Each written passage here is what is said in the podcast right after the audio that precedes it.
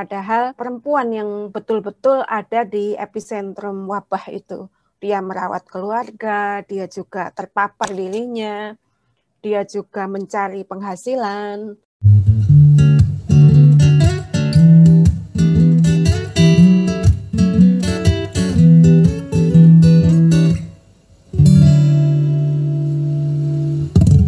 Relatif Perspektif Podcast adalah podcast yang bertujuan menjadi jembatan agar masyarakat luas paham akan isu kesehatan. Visi kami supaya kesehatan tidak lagi eksklusif hanya dibicarakan mereka yang menggeluti profesi sebagai tenaga medis saja. Episode baru akan terbit setiap hari Minggu. Temukan kita lebih jauh di Instagram at relatif.perspektif. Perkenalkan, saya Dr. Syala Putri Sundawa, klinisi dan pemerhati isu kesehatan masyarakat yang akan memandu jalannya podcast ini. Dengarkan sampai selesai karena di setiap akhir episode ada rekomendasi film dan buku dari kami. Hai, ketemu lagi di Relatif Perspektif Podcast bersama saya Dr. Cela Putri Sundawa. Di episode yang kali ini kita punya suatu program yang spesial karena hari ini nggak cuma ngobrol dengan narasumber, tapi kita juga mau diskusi buku dengan klub bukunya relatif perspektif. Di klub buku ini kita punya kesempatan yang luar biasa langka untuk membaca bukunya sebelum rilis resminya. Jadi buku ini bercerita tentang pengalaman banyak perempuan ketika menghadapi COVID-19 di Indonesia dan buku ini bagus sekali ditulis oleh wanita-wanita Indonesia dengan berbagai bidang keilmuannya dengan judul Kita Bukan Sekedar Angka, Puan Indonesia Menulis Pandemi. Jadi buku ini luar biasa bagus ditulis oleh sekitar 50 lebih perempuan Indonesia dengan berbagai bidang keahliannya yang menceritakan pengalamannya berhadapan dengan pandemi COVID-19 di Indonesia ini. Dan bersama saya hari ini, saya nggak sendirian karena kita kan mau ngobrolin bukunya rame-rame. Ada teman-teman dari Relatif Perspektif yang juga hadir di sini. Saya perkenalkan satu-satu. Halo, ada Dr. Vini Jamarin. Halo. Hai Vin, thank you ya udah join di diskusi buku kita hari ini. Iya, nggak sabar nih buat membahas bukunya. Iya, terus juga kita juga kedatangan teman-teman yang lain juga nih. Selain ada Vini, juga ada Nurahma Hakim. Halo Ama. Halo Kak Sheila. Seneng banget nggak sabar bahas bukunya. Iya, semuanya nggak sabar. Dan satu lagi nih, teman kita juga dari Relatif Perspektif, ada Aji Mutia atau yang sering dipanggil dengan nama Cica. Hai Cica.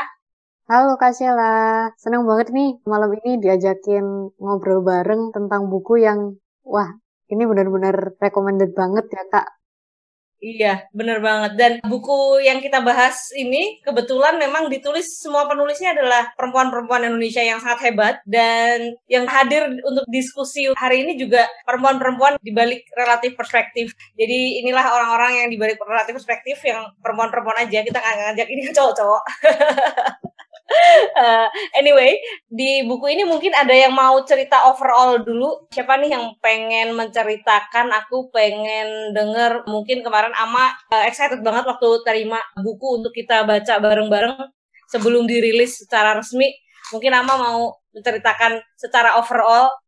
Oke, okay, thank you Kak Sheila. Nah, tentang bukunya ya, pas aku pertama terima tuh aku ngerasa terinspirasi sih, Kak, personally dengan semua penulisnya. Karena ternyata yang nulis semuanya perempuan loh, dan tulisan mereka semua itu menurut aku menginspirasi. Mulai dari perjuangan mereka di garis depan, gimana mereka mengajak teman-teman dan juga mengajak banyak orang berkolaborasi untuk melawan pandemi bersama, gimana supaya kita tuh sehat semuanya. Dan dari penulis di buku ini, aku sangat-sangat bersyukur bahwa masih banyak sekali orang baik di luar sana yang sangat peduli satu sama lain. Itu sih Kak Sheila. Iya, aku juga ngerasa seperti itu sih waktu baca juga, wah ternyata hebat sekali perempuan-perempuan di Indonesia ini gitu. Apalagi pas di awal bab itu ada cerita kebetulan tiga orang pasien pertama yang terkena itu kan perempuan semua ya yang sampai disiarkan ke TV sampai kena banyak stigma yang negatif dari orang-orang yang sampai kompleksnya juga didatangi begitu banyak awak media itu benar-benar diceritakan di situ pengalaman yang aku nggak nyangka ternyata mereka tuh nggak cuma berhadapan dengan penyakitnya gitu secara mental tuh mereka juga diuji gitu ketahanannya dan luar biasa banget sih menurutku ini apa yang mereka share juga tentang pengalaman mereka Nah, mungkin ada yang mau share juga nih pengalaman ketika membaca buku ini. Vini mungkin ada tambahan cerita Vin ketika kamu dapat buku ini terus akhirnya kamu baca gitu Vin? Ya, thank you Kak. Jadi pertama kali dapat bukunya sangat menarik ya dari judulnya aja kita bukan sekadar angka. Karena ini tuh menjadi highlight dari pandemi banget gak sih? Bahwa ada yang bilang, ah it's just a number. Padahal walaupun dengan hanya sekian, itu tuh bukan hanya. Bahwa angka yang ada tercatat oleh kawal COVID-19 itu adalah real dan itu adalah nyawa orang. Dan kemudian di baris keduanya adalah Puan Indonesia menulis pandemi. Wah ini semakin menarik karena kita tahu perempuan punya kapasitas yang sangat besar dalam bercerita dan di saat ini kita juga baca di buku ini bukan hanya bagaimana perjuangan dari perempuan Indonesia menghadapi pandemi tapi juga bagaimana harapan ke depannya. Jadi di buku ini rasanya nano-nano banget gitu loh Kak. Pertama kita bisa ada bagian-bagian yang membuat kita tersentuh bagian-bagian yang membuat kita sedih, marah, frustrasi, ikut merasakan apa yang mereka rasakan. Tapi ada di bagian-bagian berikutnya yang kita justru merasa, wah ini ada secerca harapan nih. Mungkin saja kita semua bisa loh menyelesaikan semua pengendalian pandemi ini. Kayak gitu. Jadi menurutku buku ini nano-nano banget deh kak. Menguras emosi juga ya Vin ya? Lumayan banget kak. Ada satu part yang aku jujur se netesin air mata itu sih. aku juga tuh Vin baca pas di bab satu mungkin yang awal-awal itu salah satu yang menurutku sangat berkesan selain tentunya semuanya di situ berkesan tapi salah satu yang sampai aku baca tuh sampai nangis itu ceritanya Prof. Adi Utarini tentang bagaimana ketika dia harus merelakan suaminya pergi itu benar-benar dengan hening tanpa ada perpisahan yang selayaknya gitu. Bagaimana biasanya kita lakukan pemakaman penghormatan terakhir pada orang terdekat kita melalui pemakaman yang selayaknya tapi ini tidak bisa karena sayangnya harus melakukan protokol COVID-19 dan pengalaman ini juga sebenarnya baru-baru ini aku juga mengalami padeku yang meninggal karena COVID dan sama sekali tidak seperti orang yang meninggal pada umumnya kita nggak bisa datang ke pemakaman secara langsung juga kita tidak menganjurkan orang-orang untuk takziah bahkan jenazahnya tidak sempat dibawa ke rumah itu benar-benar mungkin benar sekali yang dikatakan bahwa meninggalnya seseorang karena COVID-19 itu tidak hanya menyisakan duka karena ditinggalkan oleh seseorang yang berharga dalam hidup kita tapi juga kita tidak bisa mengantarkan mereka selayaknya. Kita bahkan nggak boleh mem memeluk, nggak boleh cium untuk yang terakhir kalinya gitu tuh pasti duka yang sangat mendalam untuk semua keluarga di luar sana. Mungkin Cica waktu baca ini ada kesan lain nggak Cak ketika kamu baca cerita di situ Cak? Oke kak, jadi waktu aku baca buku ini itu bener banget sih yang dibilang sama Kak Vini, Kak Alma, Kak Sheila tadi. Ini bukunya tuh bener-bener penuh emosi banget gitu. Kayak terasa banget ya gimana seorang perempuan itu bisa mengekspresikan perasaannya dan itu tuh benar-benar nyampe gitu ke pembaca, termasuk ke aku.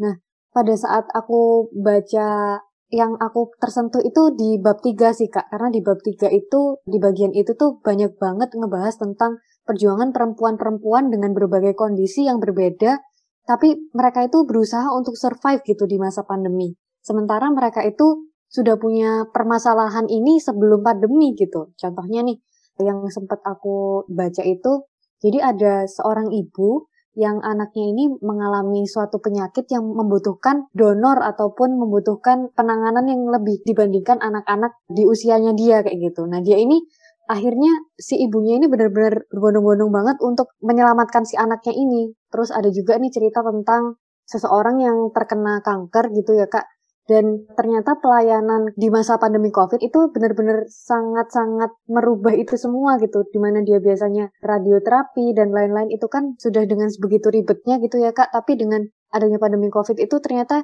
bikin dia semakin berjuang lagi gitu. Jadi kayak bebannya itu nggak cuma satu kali dua kali atau bahkan terasa beribu-ribu kali lipat lebih berat gitu ketika di covid ini jadi itu sih kak aku ngerasanya kayak pandemi covid ini tuh benar-benar melumpuhkan kita semua tetapi di satu sisi juga ternyata ketika aku baca itu luar biasa banget perempuan-perempuan ini tuh benar-benar punya mental pejuang gitu kak. Itu sih yang benar-benar nyentuh banget buat aku.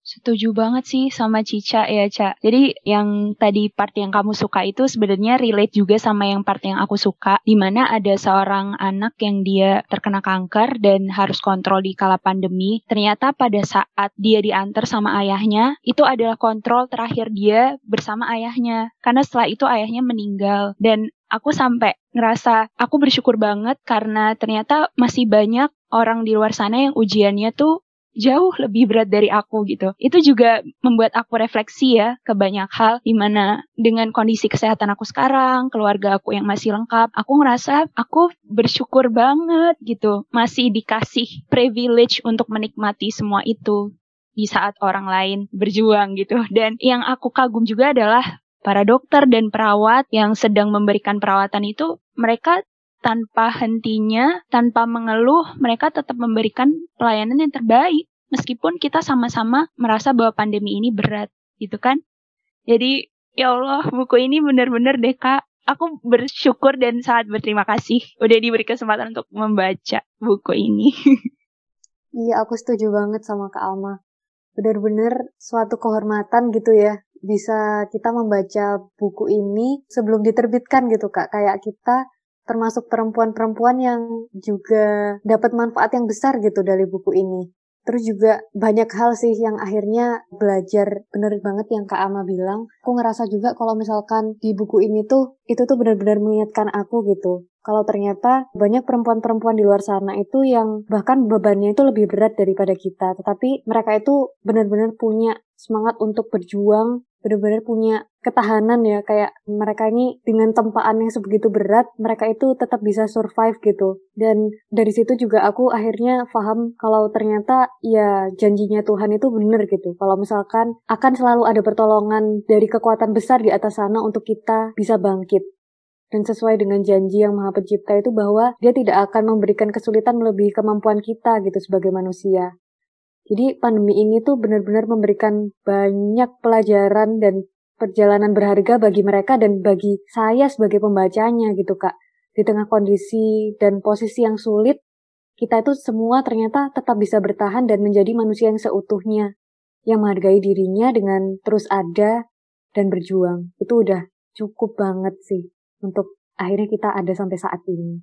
Kayak gitu kak, eh benar-benar nyentuh banget sih bukunya.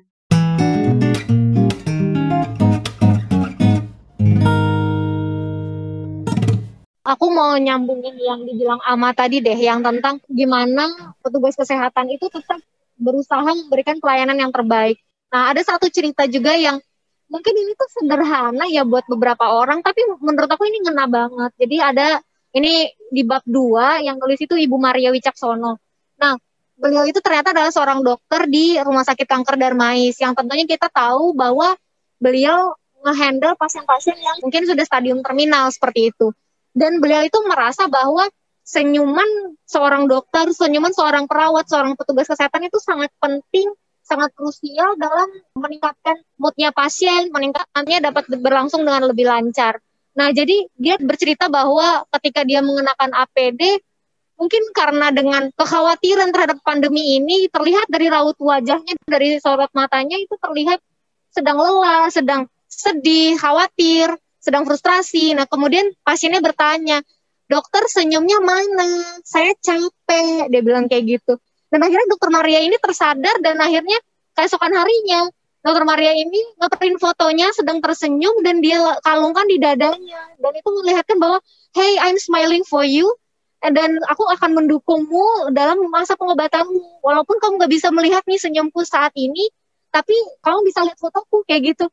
Wah itu menurutku itu sangat menyentuh itu mungkin menurutku adalah salah satu hal sederhana yang dilakukan orang selama pandemi ini tapi menurutku bermakna sungguh besar kayak gitu.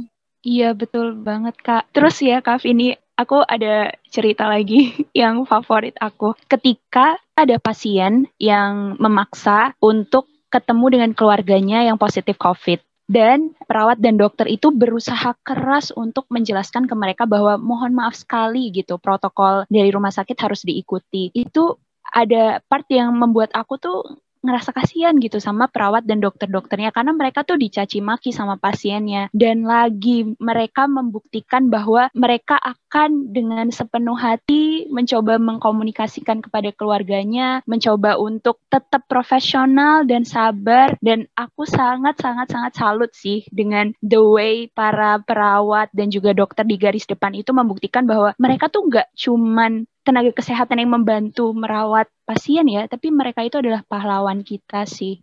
Benar-benar pahlawan yang sangat berjasa selama di pandemi ini. Iya, aku setuju banget. Jadi selain tenaga medis pun banyak sekali orang-orang baik yang menyatukan semangat mereka gitu untuk tetap bangkit di tengah pandemi ini. Di bagian yang aku suka juga di salah satu bagian buku ini tuh menceritakan bahwa banyak sekali perempuan yang tetap berkolaborasi gitu. Mereka bau-membau bergerak untuk orang lain di luar sana demi satu misi, membantu sesama manusia. Dan semangat perempuan-perempuan ini tuh bagi saya menginspirasi banget karena mereka ini bukan orang-orang yang terhitung muda gitu ya bagi saya sebagai anak muda yang harusnya lekat dengan kata karya gitu kan. Tapi ternyata orang-orang yang justru yang lebih senior daripada saya itu mereka-mereka ini punya keinginan untuk terus belajar memanfaatkan teknologi digital yang ada sekarang hingga akhirnya mereka itu bau-membau membentuk suatu pertolongan gitulah untuk orang-orang yang ada di sekitar mereka gitu.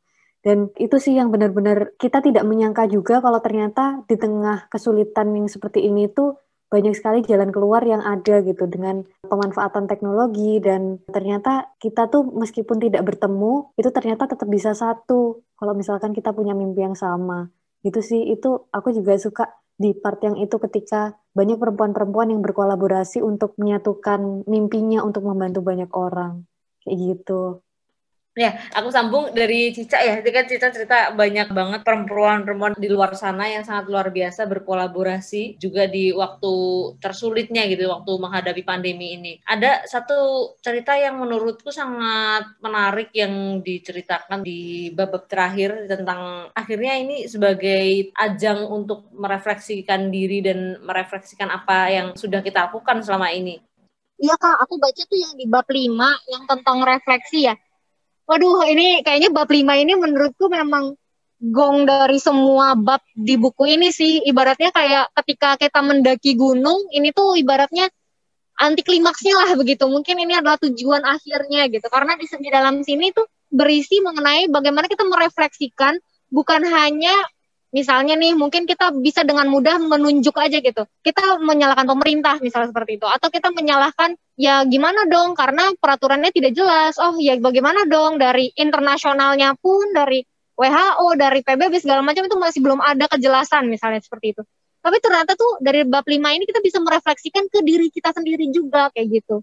Nah, di sini tuh aduh banyak banget nih. Kayak kalau mau dibahas mungkin semua cerita kali ya. Oke, aku bahas satu aja nih yang aku sangat senangi itu adalah dari Ibu Monica Tanuhan Daru yang di sini beliau itu menuliskannya dalam bahasa Inggris. Nah, Ibu Monica ini dia membuat semacam puisi dalam bahasa Inggris yang aduh sangat menggugah sih menurutku karena di sini dia memperlihatkan bahwa sebetulnya gender inequality itu semakin besar gapnya, semakin besar jaraknya. Dan ini memang membuat perempuan menjadi salah satu yang paling terdampak besar di pandemi.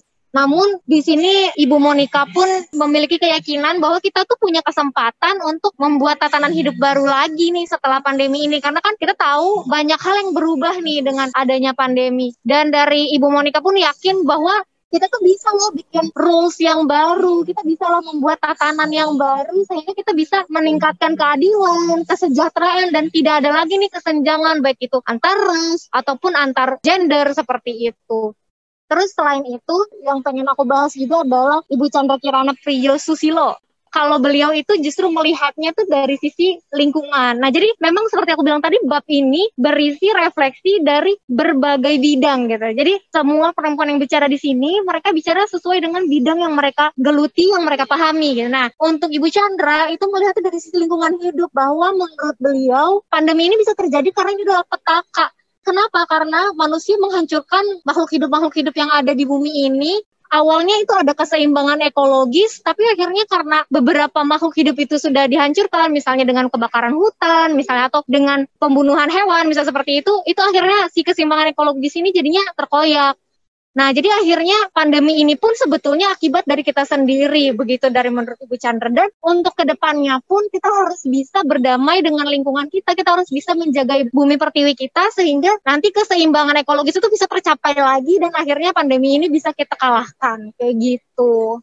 Setuju banget yang dibilang Ibu Chandra Kirana itu mengistilahkan bahwa kita harus menjaga cakra manggilingan ya kalau aku nggak salah inget ya Vin ya. Jadi tentang keseimbangan alam bagaimana supaya kita nggak cuman menyelesaikan misalnya nih sekarang pandemi virusnya diselesaikan misalnya teratasi dengan vaksin. Tapi kalau kelakuan kita sebagai manusia yang masih semena-mena terhadap alam merusak alam bahkan salah satunya menurut Ibu Chandra adalah penggunaan disinfektan yang sekarang berlebihan dan mungkin akan terus meningkat itu akan semakin menghancurkan keseimbangan dari bakteri mungkin yang bakteri yang baik dan hewan-hewan yang lainnya yang seharusnya mungkin bisa berperan untuk menjaga kestabilan lingkungan dan pada akhirnya dampaknya pada kesehatan tubuh kita. Nah, ya Kak, cerita yang paling menurutku, ini kan aku tadi bilang nih kalau misalnya bab 5 itu gong dari buku ini. Nah, menurutku gong dari gongnya adalah cerita dari Ibu Sri Mulyani, di mana beliau mengatakan bahwa kita itu penting meletakkan lensa kebijakan pada perempuan demi efektivitas dan manfaat yang lebih baik. Kenapa sih? Karena perempuan itu sudah terlihat bahwa perempuan itu mampu melakukan semuanya itu secara menyeluruh kayak gitu misalnya seperti Bu Retno waktu mencoba untuk merescue WNI yang masih di luar negeri itu beliau pun sampai bertanya eh apakah para WNI ini sudah diberikan makan ketika sudah sampai di Natuna? Seperti itu. Itu kan mungkin akan luput apabila bukan perempuan seperti itu yang jadi tampuk kepemimpinannya. Jadi memang dari kebijakan yang diambil itu harus memprioritaskan perempuan karena perempuan adalah yang paling terdampak selama pandemi. Jadi kalau dari Bu Sri Mulyani ini pun mengakhiri bukunya dengan Selamat berjuang. Terima kasih para puan Indonesia yang selalu menjalin solidaritas kemanusiaan. Wah, ini benar-benar ngasih chills banget dan ini tuh benar-benar memberikan semangat bahwa wah ini aku nih puan Indonesia juga nih. Aku akan memberikan juga nih solidaritas kemanusiaan untuk Indonesia yang lebih maju. Makasih banyak deh Bu Sri Mulyani udah nulisin cerita ini membuat kita jadi lebih semangat lagi luar biasa banget sih memang di buku ini ya kalau aku bisa mereview semua ceritanya kayaknya pengen ngomongin semuanya. Terima kasih teman-teman yang sudah menceritakan pengalamannya yang luar biasa ketika membaca buku kita bukan sekedar angka ini. Puan Indonesia menulis pandemi jadi mudah-mudahan dengan kita bisa baca buku ini kita juga bisa belajar juga menjadi puan-puan Indonesia yang seperti yang dicontohkan dan diceritakan di dalam buku ini yang selalu berjuang di saat-saat terberatnya pun untuk memberikan yang terbaik sesuai kapasitas dan kemampuan kita sendiri. Terima kasih sudah bergabung untuk diskusi kita. Vini, Ama, dan Cica. Dan mudah-mudahan kita juga bisa nih jadi puan-puan yang sama hebatnya seperti yang di buku. Nah, bagian kedua dari podcast ini adalah kita juga akan bicara dengan penggagas dari buku ini, yaitu Ibu Mardiah Kamim, yang kalau nanti teman dapat bukunya dan udah baca bukunya itu beliau ada di bagian paling pertama tentang bagaimana sebuah pandemi ini tuh membuat kita harus meriset segala yang kita sudah lakukan dan bagaimana kita harus menelaah dari berbagai sisi dan pengalaman ini bagaimana pengalaman yang sangat jarang dan berharga untuk semua orang ini bisa terangkum dan tercatat begitu dalam sebuah buku.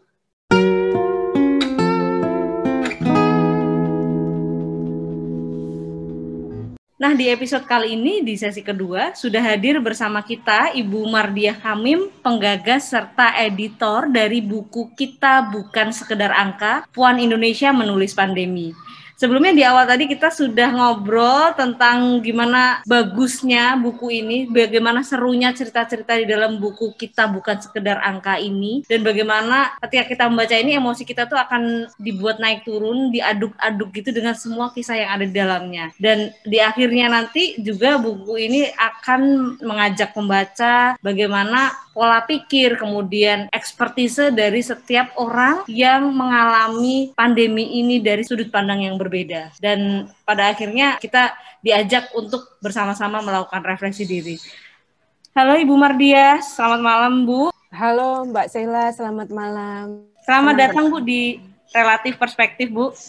Ya, terima kasih. Senang bertamu di Relatif Perspektif sebuah kehormatan untuk kita bisa membaca jadi beberapa orang yang di sini diberikan kehormatan menjadi beberapa pembaca pertama sebelum bukunya resmi di launching, Bu. Iya, Mbak. Saya juga senang buku kami dibaca oleh Dr. Sheila dan teman-teman yang punya hati attachment dengan tenaga kesehatan dan juga dinamika menghadapi pandemi ini. Ibu kalau dari buku ini sendiri ide awalnya itu kenapa sih Bu Ibu merasa bahwa oh kayaknya kita perlu nih menulis dan secara spesifik menulisnya dari sudut pandang perempuan gitu Bu. Jadi itu awal-awal pandemi ya, Februari Maret itu kan sebelum Februari berarti Februari sebelum resmi pengumuman ada pasien pertama di Indonesia itu semua orang kan galau ya dan spirit denial pada saat itu setahun yang lalu itu tinggi sekali. Padahal nggak mungkin Indonesia lolos karena semua negara tetangga sudah menyatakan ada pasien positif.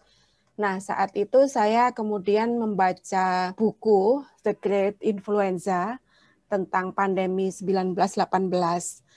Nah, di situ banyak sekali detail yang mengesankan Misalnya bagaimana penduduk Philadelphia, salah satu epicentrum wabah pada saat itu, setiap rumah ada yang meninggal dan kemudian di rumah yang meninggal di pintunya itu dipasangi kertas krep warna-warni.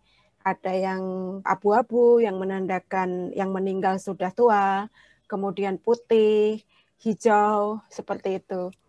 Kemudian anak-anak berlarian dari pintu ke pintu untuk melihat kertas kerapnya warna apa, siapa yang meninggal.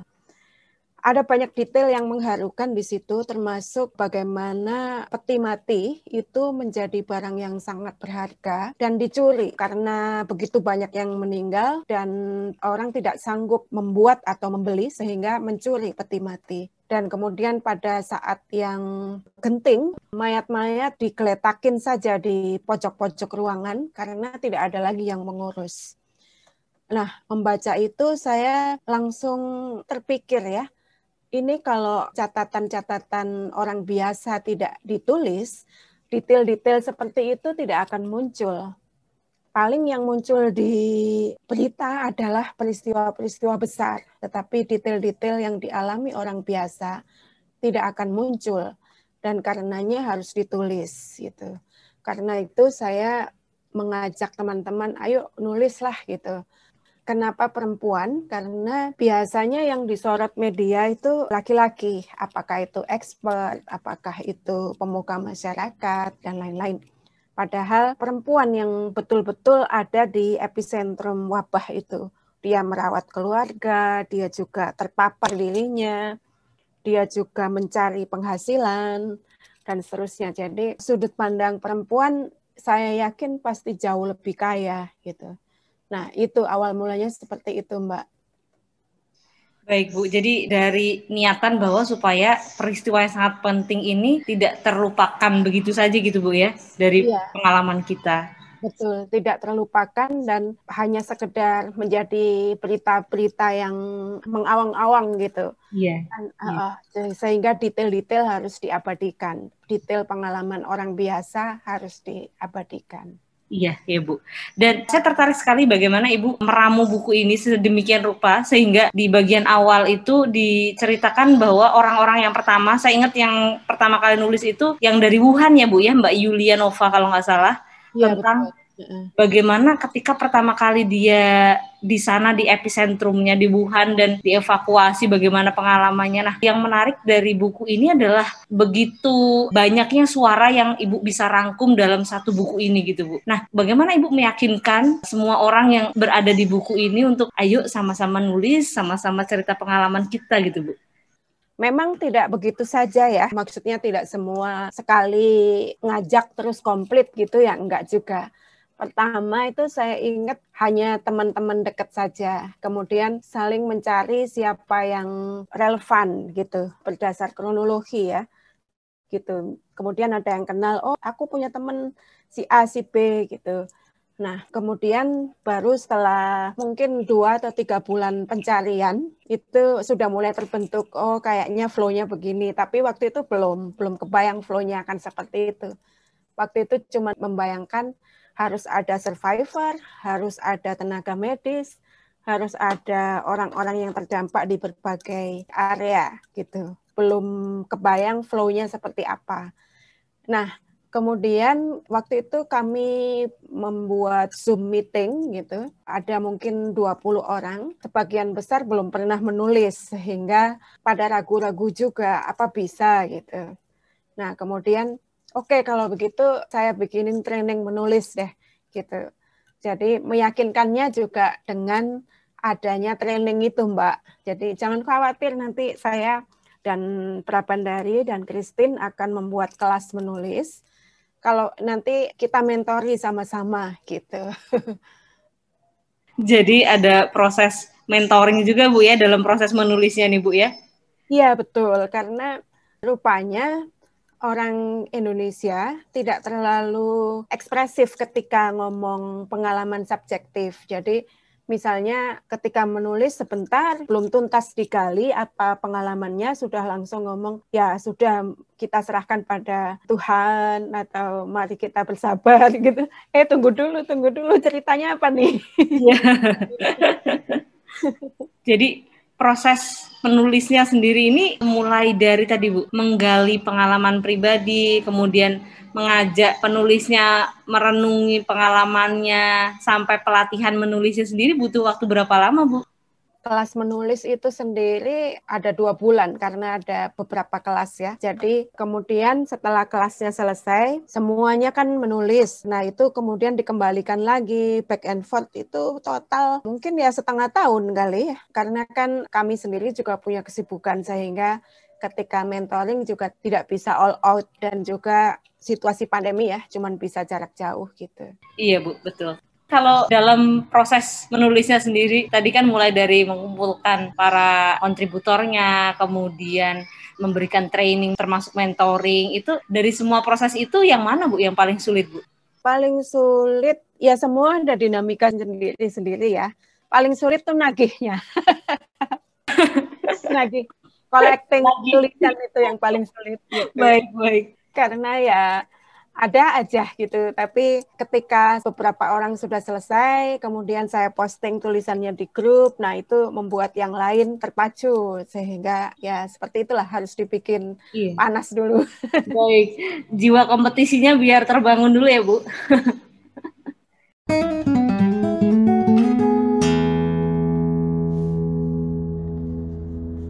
Kemudian yang ingin saya tanyakan ini cukup menarik menurut saya adalah pemilihan penggunaan bahasanya. Jadi beberapa esai itu ada yang menggunakan bahasa Inggris, sisanya mayoritas dengan bahasa Indonesia. Nah, keputusan untuk menggunakan dua bahasa ini waktu itu memang sengaja seperti itu atau bagaimana, Bu?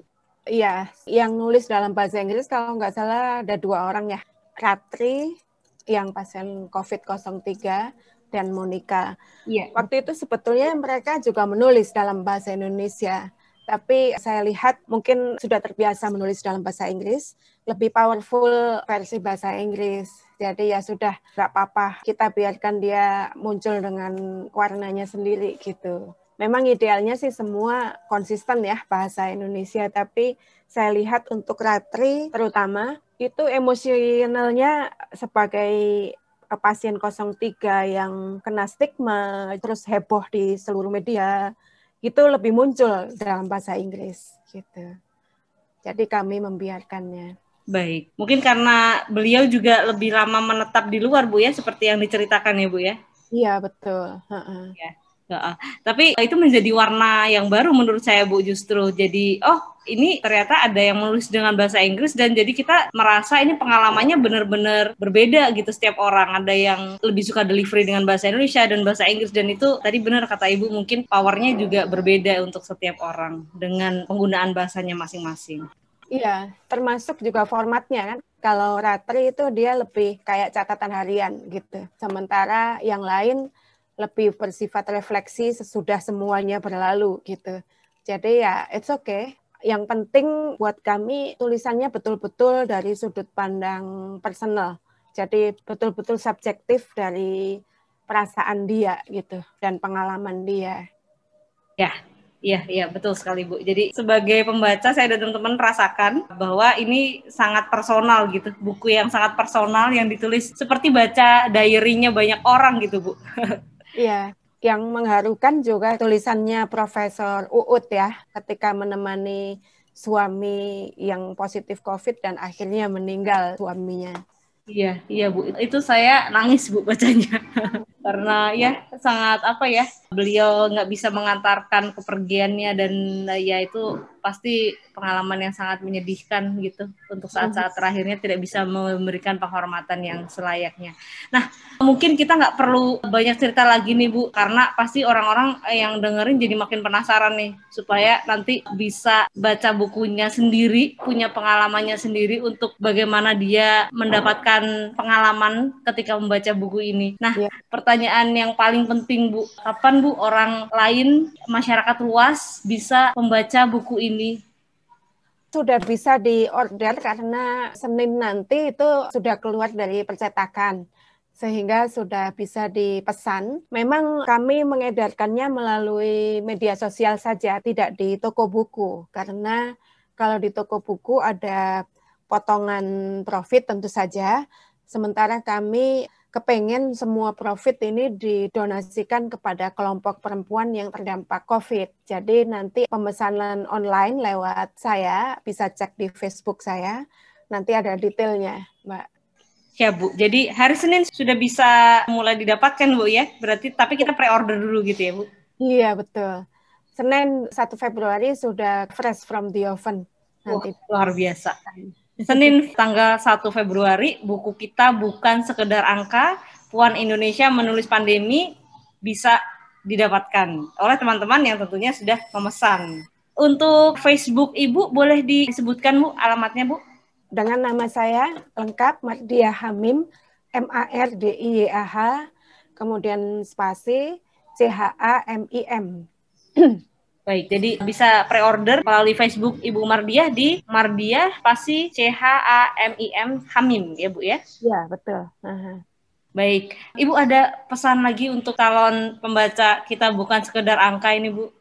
Saya sih berharap supaya tulisan seperti ini diperbanyak ya dan siapa pun bisa menulisnya karena ini peristiwa besar sekali dan semua komunitas sebaiknya menulis termasuk tenaga medis, karena untuk pembelajaran juga dan juga untuk sejarah supaya ke depan penanganannya lebih baik gitu Mbak.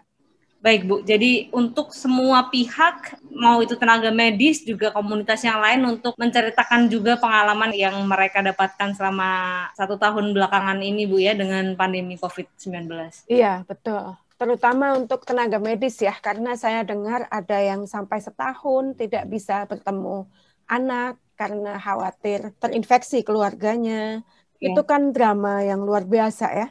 Nah, apa yang bisa kita lakukan untuk memperbaiki di masa mendatang? Kan pandemi tidak mungkin terhapus total. Pasti nanti akan datang lagi meskipun kita tidak ingin ya. Karena itu perbaikan-perbaikan harus dilakukan.